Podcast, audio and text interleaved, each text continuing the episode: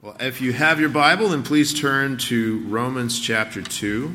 We're continuing through the book of Romans, looking at the last portion of chapter 2 today. If you don't have a Bible, then there are these black Bibles that are on the end of each pew, and you'll benefit from following along. It's on page 940 in those Bibles. And if you don't have a Bible for yourself at all, then please take that one home. It's our gift to you. Uh, we want you to have God's Word in your life, it is powerful. Uh, it is living and active. So take one. Let's read this together Romans 2, verses 25 through 29. God tells us by Paul's pen For circumcision indeed is of value if you obey the law. But if you break the law, your circumcision becomes uncircumcision. So if a man who is uncircumcised keeps the precepts of the law, will not his circumcision be regarded as circumcision? Then he who is physically uncircumcised but keeps the law will condemn you who have the written code and circumcision but break the law. For no one is a Jew who is merely one outwardly, nor is circumcision outward and physical, but a Jew is one inwardly, and circumcision is a matter of the heart, by the Spirit, not by the letter. His praise is not from man, but from God. One of the most heartbreaking things that I encounter in my interactions with the community as, as a pastor is when I run into people who think that they're a Christian because their family has historical ties to our church. This happens more often than you would think. It could be that their, their parents or their grandparents were members here and maybe they gained some familiarity with the church and its people because of that. Sometimes I even hear people say, Well, I, I knew Reverend Kissenweather or even I knew Reverend Jackson, or even I knew Reverend Detweiler, which is amazing. And yet, sometimes they think that they are Christians because of their familiarity with the church. And it's sad how often sometimes people will even say things like, Well, I am a Baptist because my parents brought me to that church when I was a baby and did a baby dedication for me or something along those lines, or my family has been there for generations, or even my family's names are on the stained glass windows. Now, all of those things point to God's mercies in the past, that we are, as, as it says in Deuteronomy, that we are uh, living in houses that we did not build, that we are drinking from vineyards that we did not plant, that there were generations who came before us but what's sad is when someone thinks that they are okay with God, that they are a Christian because of those historical ties. It's simply not the case. You can't ride your parents' coattails into heaven. I'll put that another way. You can't be grandfathered into the kingdom. God has no grandchildren. Another way to think of this is that getting into heaven is not like getting into college. There is no such thing as a legacy admissions system. Guys, if you are going to be right with God, you must have something that is beyond and surpassing and superior to historical or family ties to the church. You must have something more than just a consideration that I think I am a Christian because I grew up around it, because my parents always said we were a Baptist family or something like that. You must be born again. That's what Jesus says. That's how I could summarize the paragraph that I just read to you, that I'm going to preach to you out of Romans chapter 2, is exactly what Jesus says. Unless one be born again, he will not see the kingdom of God. You could put it another way, as, as, as uh, Paul said in Galatians chapter 6, verse 15, that neither circumcision counts for anything nor uncircumcision, but a new creation. When I say that, I mean that it could be implied in some ways of thinking well, if I am among this people, I am okay with God. Or maybe I was born halfway up the stairway to heaven and I only have a little bit further to climb. Well, no. You can't climb it.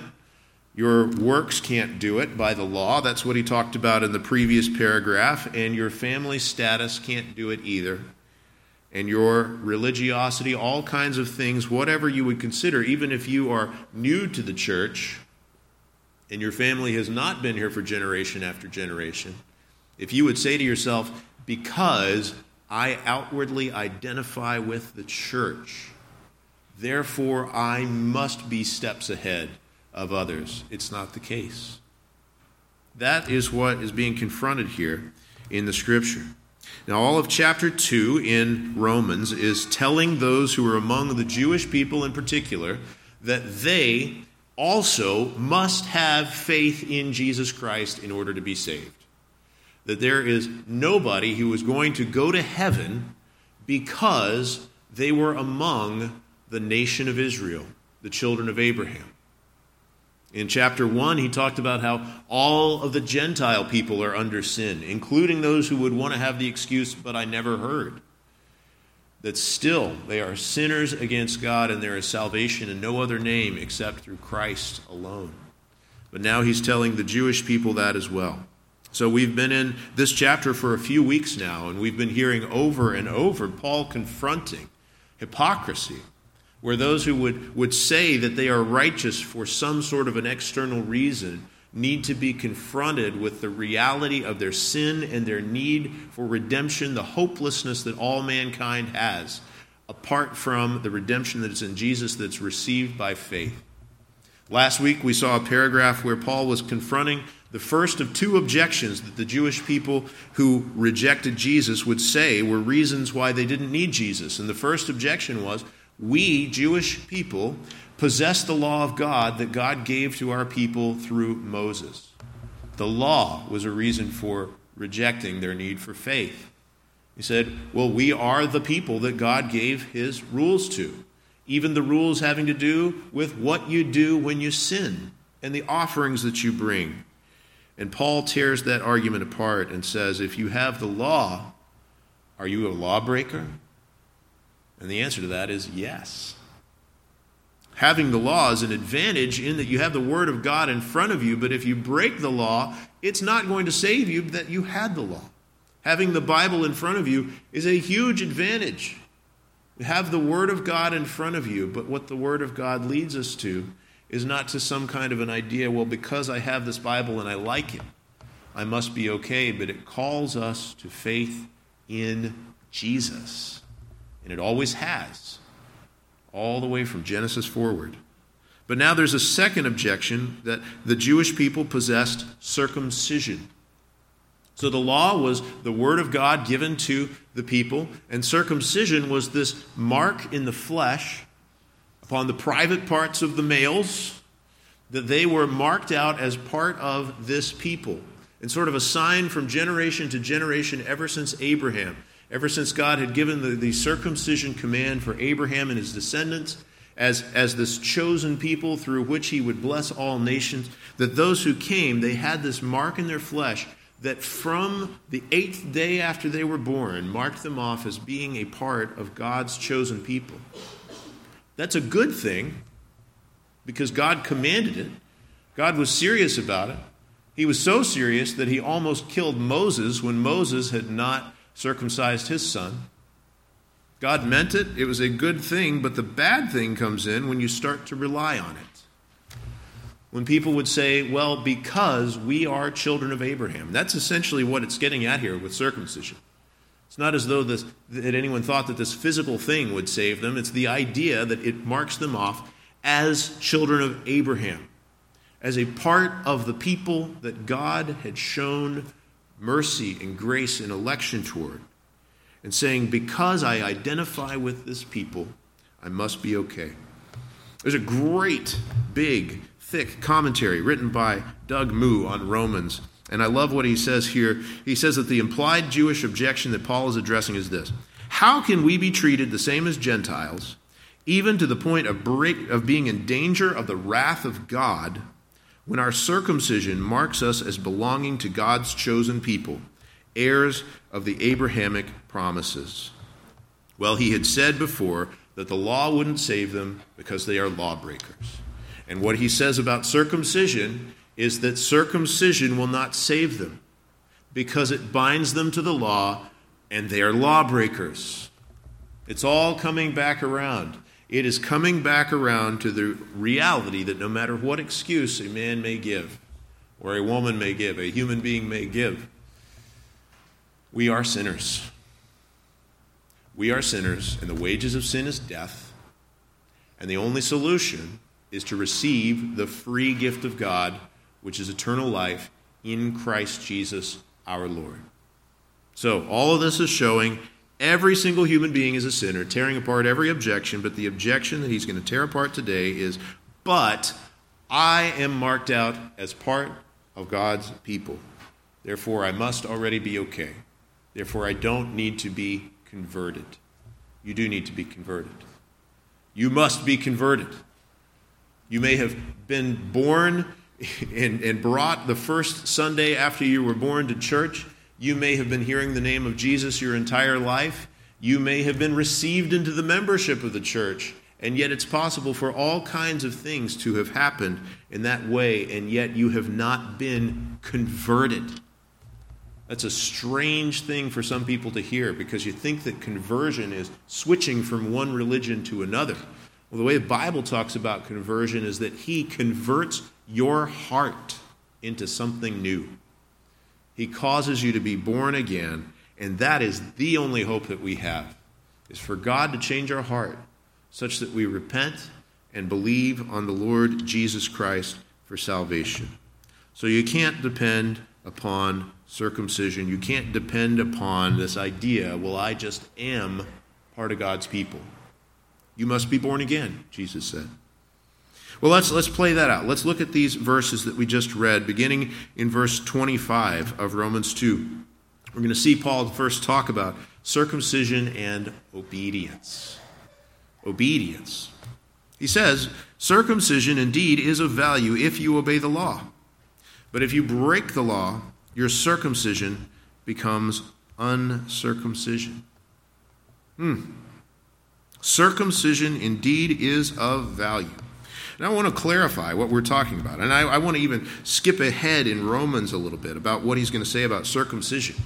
Because you need to know, I especially am saying this because we have brothers and sisters in Christ who are among um, those faithful, believing Presbyterians and others who practice infant baptism, who it, it, seems so often when they read the word circumcision in the New Testament, they, they read it as baptism, or when they see the word baptism, they read it as circumcision. They think that it is it, they are the same thing, this thing that you do for babies to mark them out as part of the covenant people. And I gotta say, I, I there, there has to be a great case for that because I've known so many faithful believers who hold to that, but I just don't see it in the Bible. I just don't. And so I, I want to take you just for a second, because of that, I want to take you to Romans 4, verses 9 through 12. You might flip over one page and just, just see this. Another place where Paul's about to address that question. He says, Is the blessing only for the circumcised? And then he's talking about the blessing of having your sins forgiven. Is the blessing only for the circumcised or also for the uncircumcised? We say that faith was counted to Abraham as righteousness. How then was it counted to him? Was it before or after he had been circumcised? It was not after, but before he was circumcised. He received the sign of circumcision as a seal of the righteousness that he had by faith while he was still uncircumcised. The purpose was to make him the father of all who believe without being circumcised, so that the righteousness uh, so that righteousness would be counted to them as well. And to make him the father of the circumcised, who are not merely circumcised, but, but who also walk in the footsteps of the faith that our father Abraham had before he was circumcised. Now, I'm not going to preach right now the whole sermon that I will eventually preach on that passage, or maybe five sermons, or however many it's going to be. We'll see. All right? But I want you to hear the overall gist of what Paul is getting at here. He is saying that yes, God gave circumcision to Abraham, but he gave it to him after he had already declared him righteous by faith. And he, de- he gave Abraham the gift of faith before that circumcision command came. And he did it, it says, so that Abraham would be the father of those who are of faith.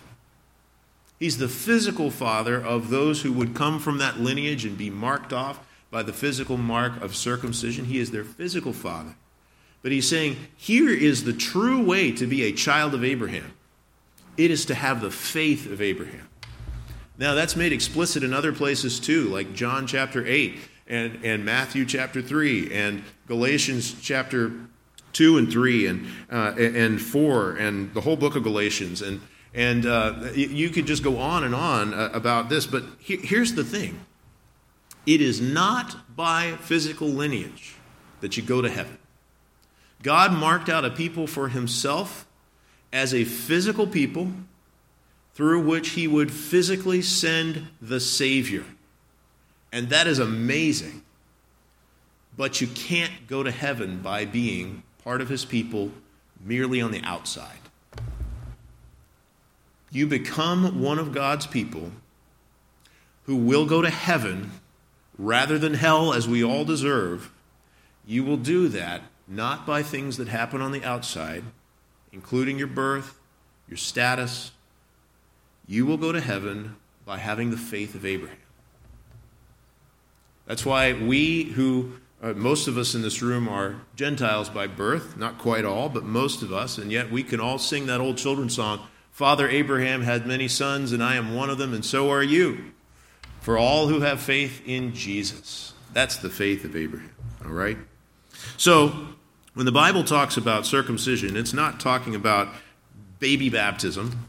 It would have been so, so easy if, if, if the case had been that, that circumcision and baptism were really just sort of the same thing, all of these arguments that are in the New Testament about circumcision, if you've read through the New Testament, you, you've seen this, it comes up all the time.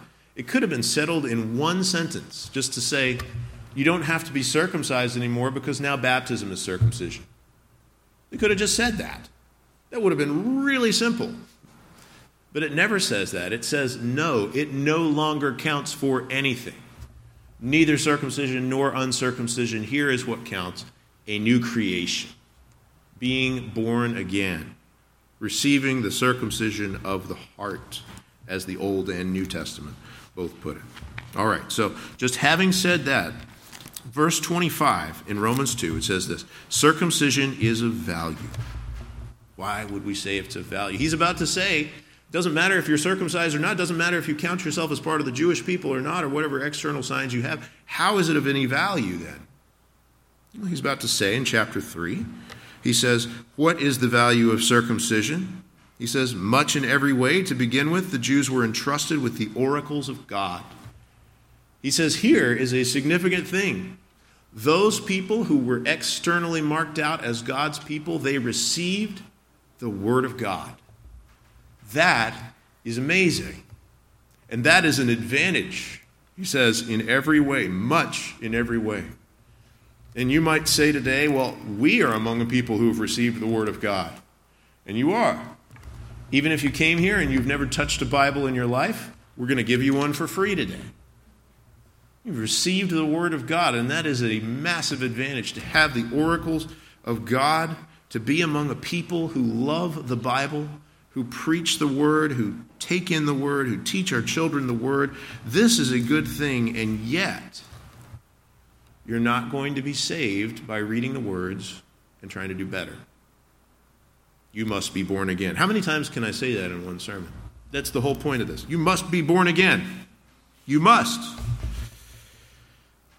Well, what is the advantage? He says it is indeed of value if you obey the law. Wow. In Galatians 5 3, he says, I testify every man who accepts circumcision that he is obligated to keep the whole law. Wow. I'm trying to think how could we bring this into today because most of us are not Jewish. Most of us are not looking at that in a literal sense, that circumcision. Well, we could say, well, everyone who testifies that they are a church member is under obligation to keep the whole law. To keep every command of the Ten Commandments, to keep every command of the New Testament, to uphold the church covenant that we've all agreed to. Yeah. But you know what? That's a burden that's still too great for us to bear. You can't just do that. You can't just say to yourself, well, I have taken on this identification, this, this statement of who I am, therefore I'm okay. No, there is a law. And he says, you are obligated to keep, if you obey the law, it's of value, but if you break the law, your circumcision becomes uncircumcision. Now, who is it that breaks the law? I, should we take a show of hands? Who in here is a lawbreaker? Well, we, yeah, oh, Denise. Oh, I saw your hand go up first. You must be such a terrible lawbreaker. You know what the Bible says? All have sinned. All have sinned.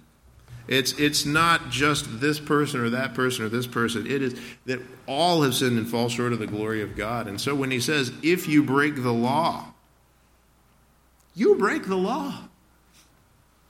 You break the law. And he says, Your circumcision becomes uncircumcision. Not in any physical way. He's getting here that there is something that is more important than the physical or the outward identification. He's saying, You may be outwardly identified in all the right ways, but God sees the heart.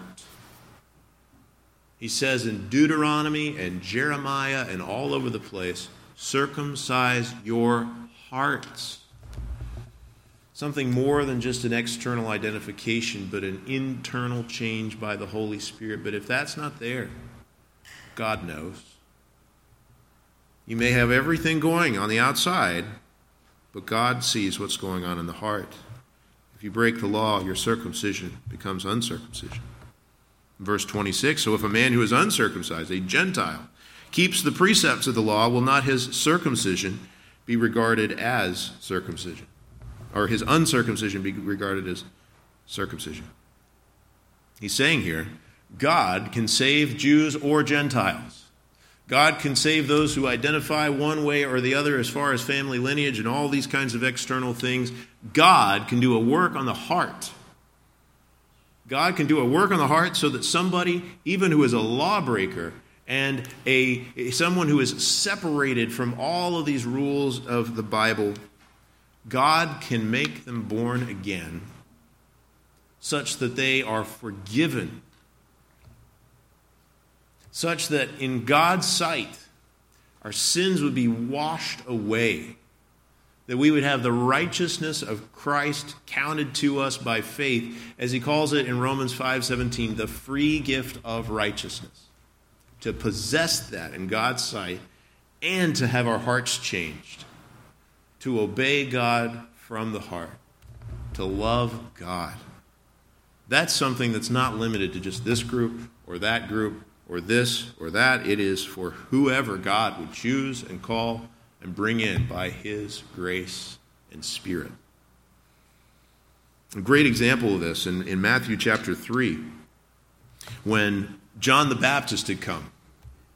John the Baptist was I mean, on the outside, you see this man and you say, that guy is crazy. Just wearing the weirdest clothes. He, he ate bugs. And, and he was out there at the water of the Jordan River doing this thing that seems kind of normal to us now, but back then was just weird, out of nowhere. Taking people and dunking them in the water and, and saying, You must repent, for the kingdom of heaven is at hand. He, he was baptizing as a sign eh, eh, to, to Israel, even you among the circumcised, you must have your sins washed away. That's how I would summarize John the Baptist's message. You must believe.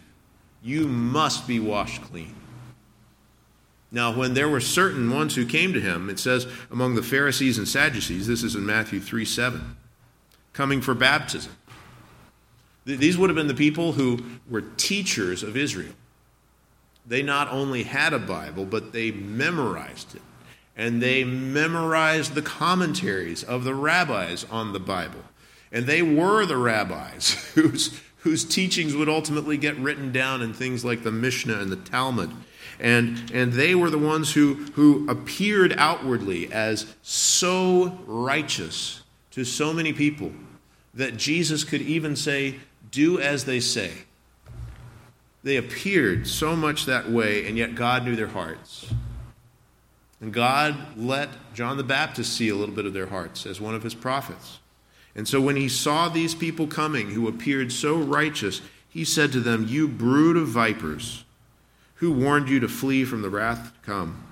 Bear fruit in keeping with repentance. He says, You think that you are righteous? He says, You are a brood of vipers, or another way to put that is, You are the offspring of the serpent in the Garden of Eden. You think that you are among the righteous, you are a child of Satan. That is what he said to them. And he preemptively got at this circumcision argument, and he said, Do not presume to say to yourselves, We have Abraham as our father. For I tell you, God is able from these stones to raise up children for Abraham. You know what we could say to that? We could say, Do not presume to say to yourselves, I grew up in church and my parents were faithful Christians, and I try to do a good job and I'm a very moral person. Do not presume that. He says, God would be able to take not even human beings, but stones on the side of the road and raise them up as children for Abraham. Does he do that? I don't think so. But he could. We, don't, we, we should not presume upon the riches of the grace of God. If your law keeping heart would expose you, then you're shown not to be a part of God's people. But if God would come and show you that grace of repentance and faith, well, then, what does it say? If a man who is uncircumcised keeps the precepts of the law, his uncircumcision will be regarded as circumcision. Taken into God's family, made a part of God's people by a change of the heart. By a change of the heart. Uh, one way to think about this it, I, I have, right now, I have a, an expired passport. I need to go and get that updated. But that passport, it marks me off as a citizen of the United States. Now, I know that not all of our members are citizens of the United States. That's okay. But I think we would all agree that there are some advantages to having citizenship in the United States, especially if you're living in the United States. There's a lot of advantages to it, and, and I won't get into all of those right now. But what is the advantage of being a U.S. citizen if you are convicted of treason and put on death row? Kind of nullifies it right there, doesn't it? You could say, but you could be sitting in your, your jail cell and waving around your passport and saying, but I am a U.S. citizen. I have rights. It's amazing that America still gives rights even to prisoners on death row in lots of ways, but you know what? Your, your rights, you've thrown them out the window by your law breaking. And this is what's happening here is that there would be those who would come before God and say, Look, I know I'm not perfect. I know this, I know that. And lots of people in the church aren't perfect either. And, but you know what? I am part of this people. I'm grandfathered in. My family's names are on the church windows. Well, you know what? If you are a lawbreaker against God, it is of no advantage in whether you would go to heaven or hell.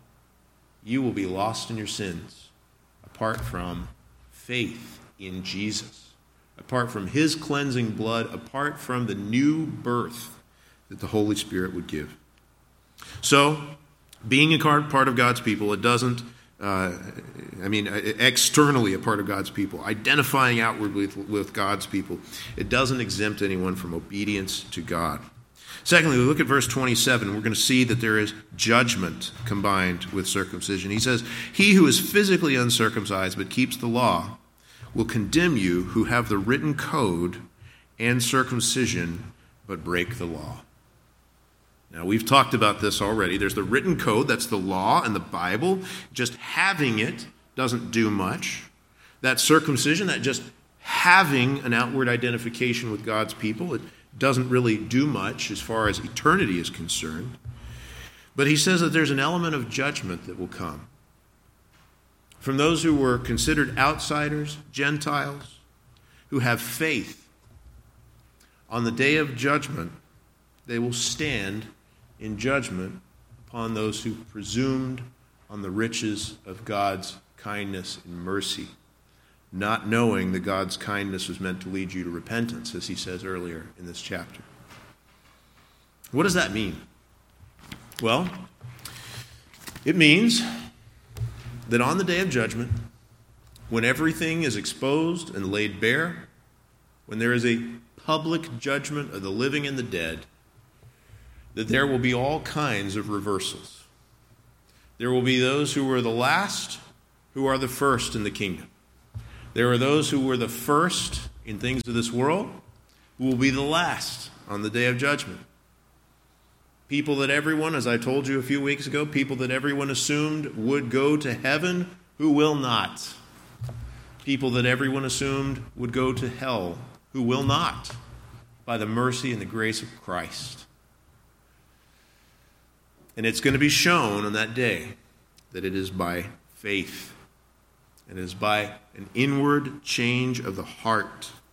This happened back in the Old Testament, in Noah's day. It says in Hebrews 11, by faith, Noah, being warned by God concerning events as yet unseen, in reverent fear constructed an ark for the saving of his household. By this, he condemned the world and became an heir of the righteousness that comes by faith. What, is it, what does that mean? He condemned the world. I mean, he was out there building this ark. People could have gotten on board with him.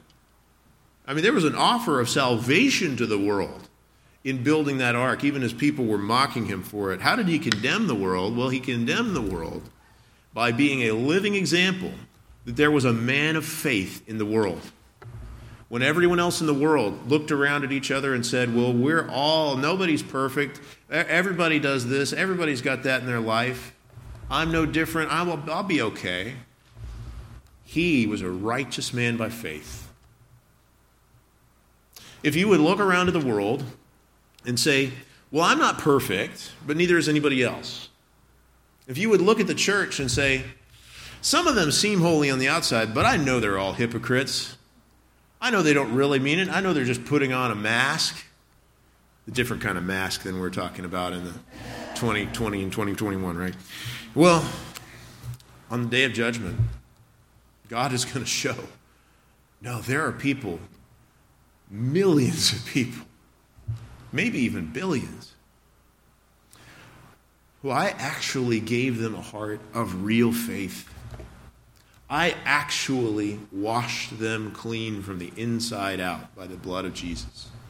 I actually did, not just in external things, on the inside. I really did take away their heart of stone and give them a heart of flesh.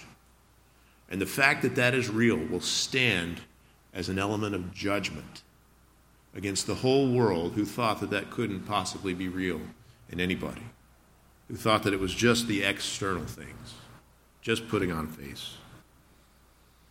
This happened, Jesus talked about it other times too, with Gentiles who had faith, who would stand in judgment against those he was preaching to who refused to believe in him. He said, The men of Nineveh will rise up in judgment at this generation and condemn it. For they repented at the preaching of Jonah, and behold, something greater than Jonah is here. He said, The queen of the south, the queen of Sheba, will rise up in judgment with this generation and condemn it. For she came from the ends of the earth to hear the wisdom of Solomon, and behold, something greater than Solomon is here. Guys, all of this is showing that God, just like he said back in Romans 2:11, verse 11 of this chapter, God shows no partiality. God is not going to grade on a curve in the day of judgment. If you think to yourself, well, because I am not perfect and nobody is, then God will just give us this many bonus points. Or God will put us this far ahead on the curve because we were born into this family. God will not do that. He is a God who shows impartial judgment. And then finally, in verses 28 and 29, we have the circumcision of the heart, which I've been talking about all along. This is what this whole thing is about. But let's see what he says here. Verse 28, he says, No one is a Jew who is merely one outwardly nor is circumcision outward and physical. That is a revolutionary statement right there. That is a statement where Paul, who was a Hebrew of Hebrews of the tribe of Benjamin, circumcised on the eighth day, trained up at the feet of Gamaliel, where he would say, All of my family, all of my tribe, all of my nation, they are not in the day of judgment the people of God unless there is an inward heart change. He has such a heart for those who are physically part of the nation, such a heart for them. He says, My desire, my earnest desire to God is that they may be saved. He says that earnestly in chapter 10. But he's saying right here there is a big difference between family lineage and the family of God.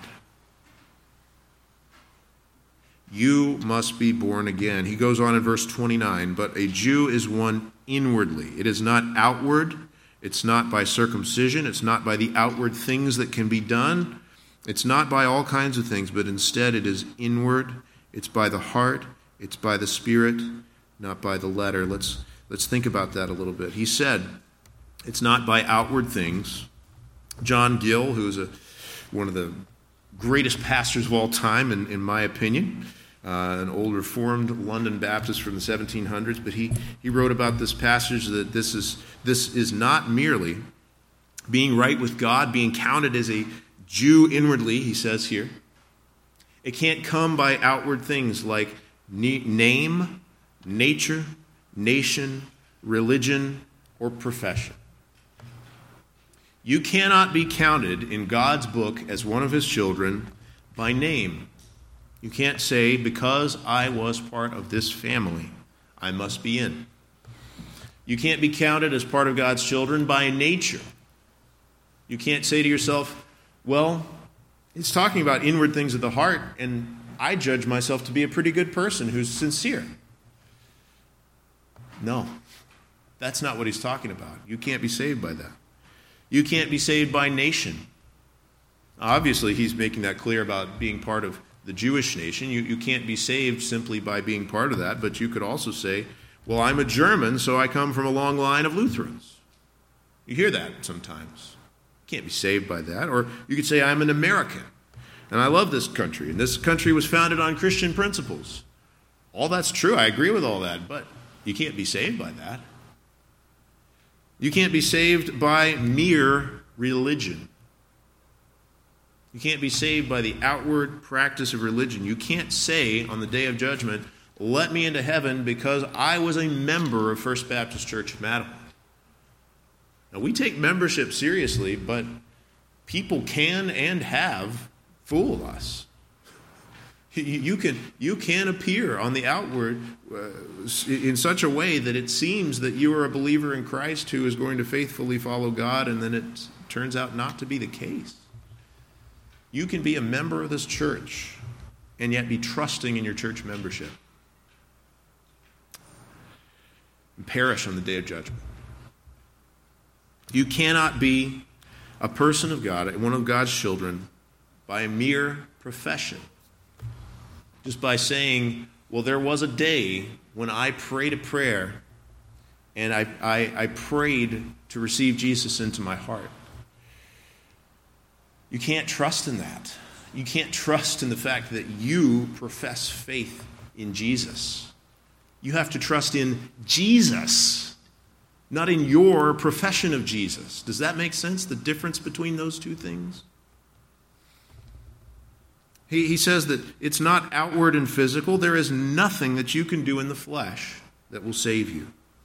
He says in verse 29 that it is not by the letter. Now, you know what he's talking about when he says the letter. He is talking about this beautiful, sacred, holy book that we call the Bible. We love the Bible.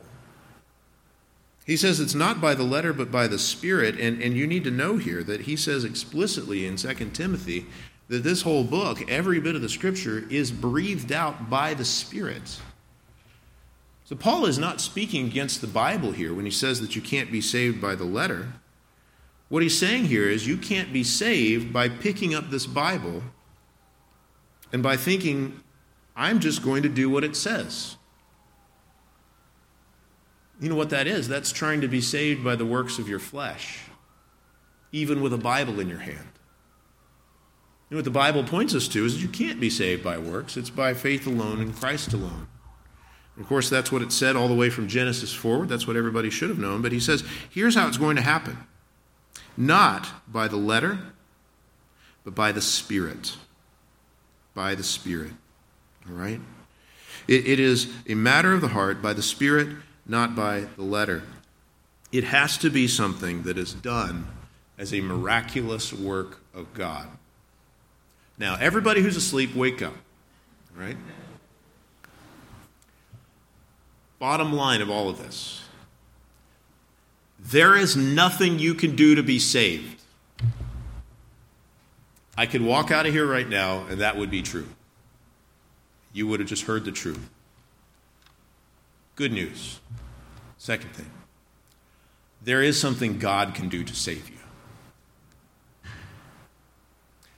And it is by the power of the Holy Spirit, then by the mysterious, miraculous working of the Spirit, to cause you to be born again. He says here, a Jew is, is one inwardly, circumcision is a matter of the heart by the Spirit.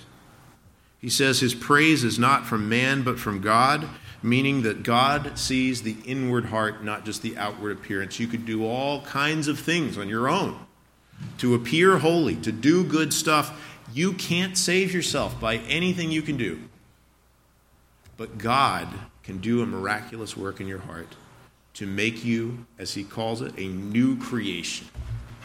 A new creation. This has been preached all the way from the beginning of the Bible.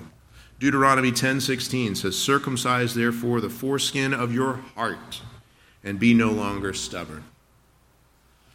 Dave read that for us this morning. Jeremiah 4 4, circumcise yourselves to the Lord, remove the foreskin of your hearts. Or here's how it's put in Ezekiel 36 God says, I will sprinkle clean water on you, and you shall be clean from all your uncleanness. And from all your idols I will cleanse you, and I will give you a new heart, and a new spirit I will put within you. And I will remove the heart of stone from your flesh, and give you a heart of flesh. And I will put my spirit within you, and cause you to walk in my statutes, and be careful to obey my rules. This is a work of God, not a work of man. It's according to God's grace, God's mercy, that He saves people. It's all saying what Jesus said in John 3 that we prayed from a few minutes ago. You must be born again. Unless one is born again, he cannot see the kingdom of God. Here's how Jesus described, as it says, it's not by the letter but by the Spirit. How, here's how Jesus described that work of the Spirit. He says, That which is born of the flesh is flesh, and that which is born of the Spirit is spirit. Do not marvel that I say to you, You must be born again. The wind blows where it wishes, and you hear its sound, but you do not know where it comes from or where it goes. So it is with everyone who is born of the Spirit. All right? What you must do in order to be saved is to receive the grace of God that He would do. You can't change your heart, God can. I want to tell you, though, there is a means that God uses to do this. God uses the means of the gospel. God does not just come to somebody's heart who has never heard the good news of Jesus Christ and change their hearts and make them born again. What he already said as the theme verse of this whole book back in Romans 1:16 is this. The gospel is the power of God unto salvation to everyone who would believe, to the Jew first and also to the Greek. The gospel. How is it that God makes someone born again? Well, he does it through the preaching of the gospel. That doesn't mean that every time you preach the gospel, somebody's going to be saved. If you've ever shared the gospel, you know that. You get people who will scream at you occasionally, not often. Don't be scared to go share the gospel. All right?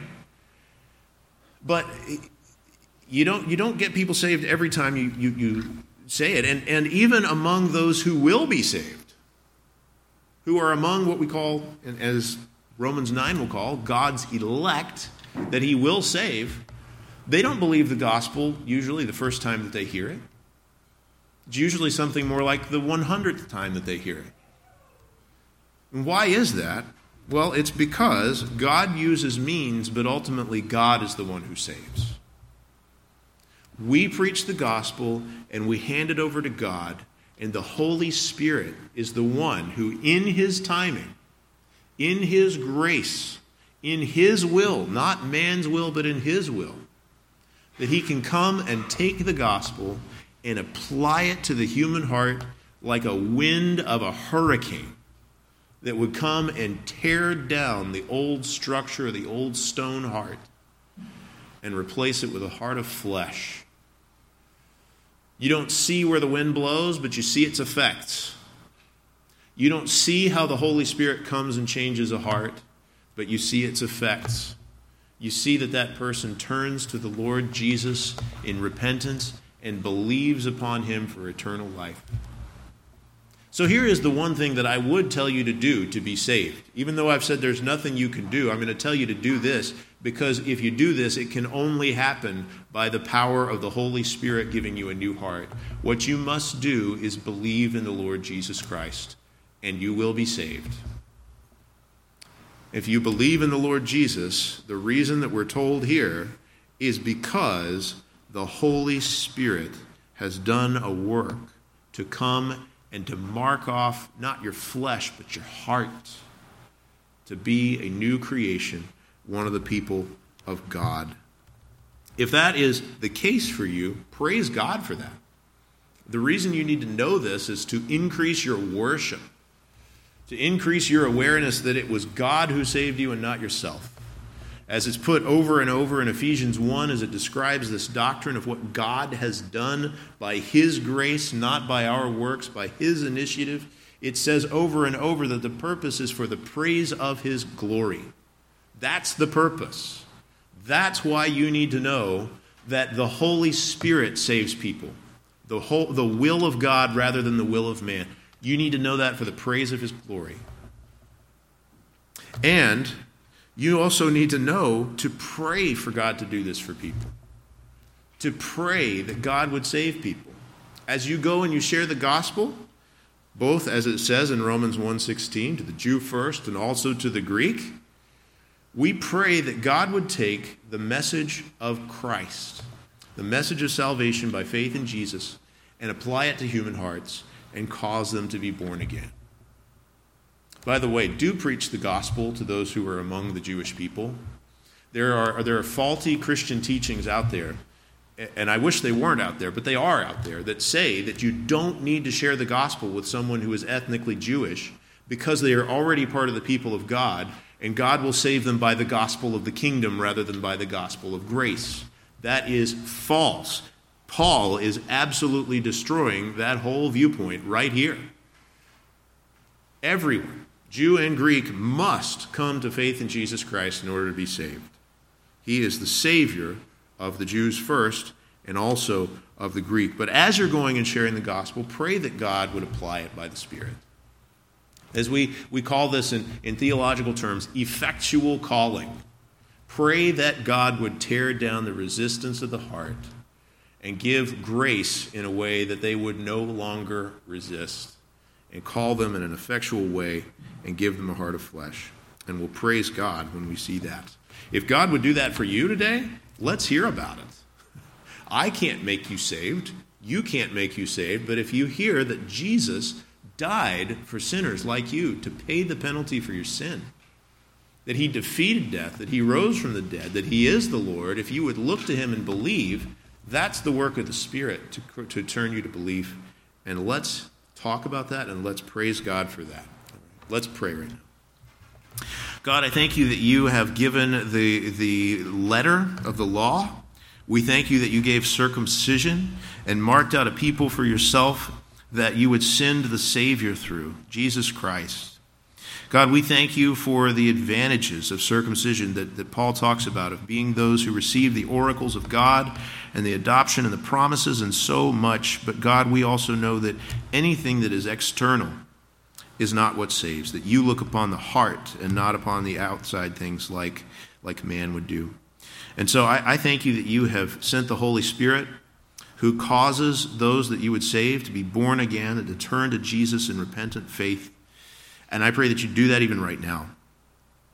God, even through a weak sermon that is so easy to turn attention away from, we pray that you would show the power of the Spirit upon the hearts of those who need to be saved.